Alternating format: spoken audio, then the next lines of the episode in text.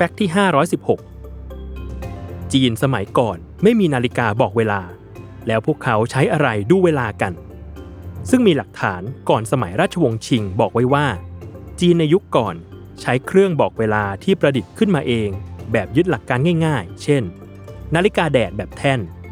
นาฬิกาแดดแบบกลมที่ตั้งไว้บนลานหิน แต่การใช้นาฬิกาแบบนี้ก็มีข้อจำกัดในการใช้เหมือนกัน เนื่องจากใช้ได้แค่ตอนกลางวันเท่านั้น ทำให้ในช่วงเวลาต่อมา เครื่องบอกเวลาได้เปลี่ยนรูปโฉมและประดิษฐ์ออกมาเป็นชุดถังน้ำหยด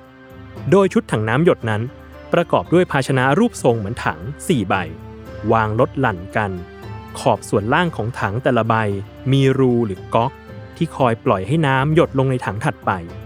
ยกเว้นใบสุดท้ายที่มีแท่งเหล็กหรือไม้ ซึ่งลอยขึ้นตามระดับน้ำปลายแท่งที่ลอยขึ้น จะตรงกับแท่งไม้ที่ยึดกับถังใบล่างสุดอีกแท่ง โดยบนแท่ง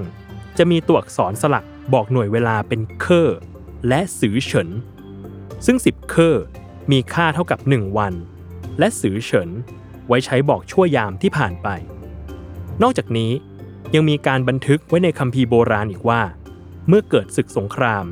จะใช้ชุดถังน้ำหยดในการเคลื่อนทัพไปยังแต่ละจุด นั่นจึงทำให้ชุดถังน้ำหยด กลายเป็นอีกหนึ่งหน้าประวัติศาสตร์ ทางวัฒนธรรมของจีนสมัยโบราณ ที่มีคุณค่าอย่างยิ่งเลยทีเดียว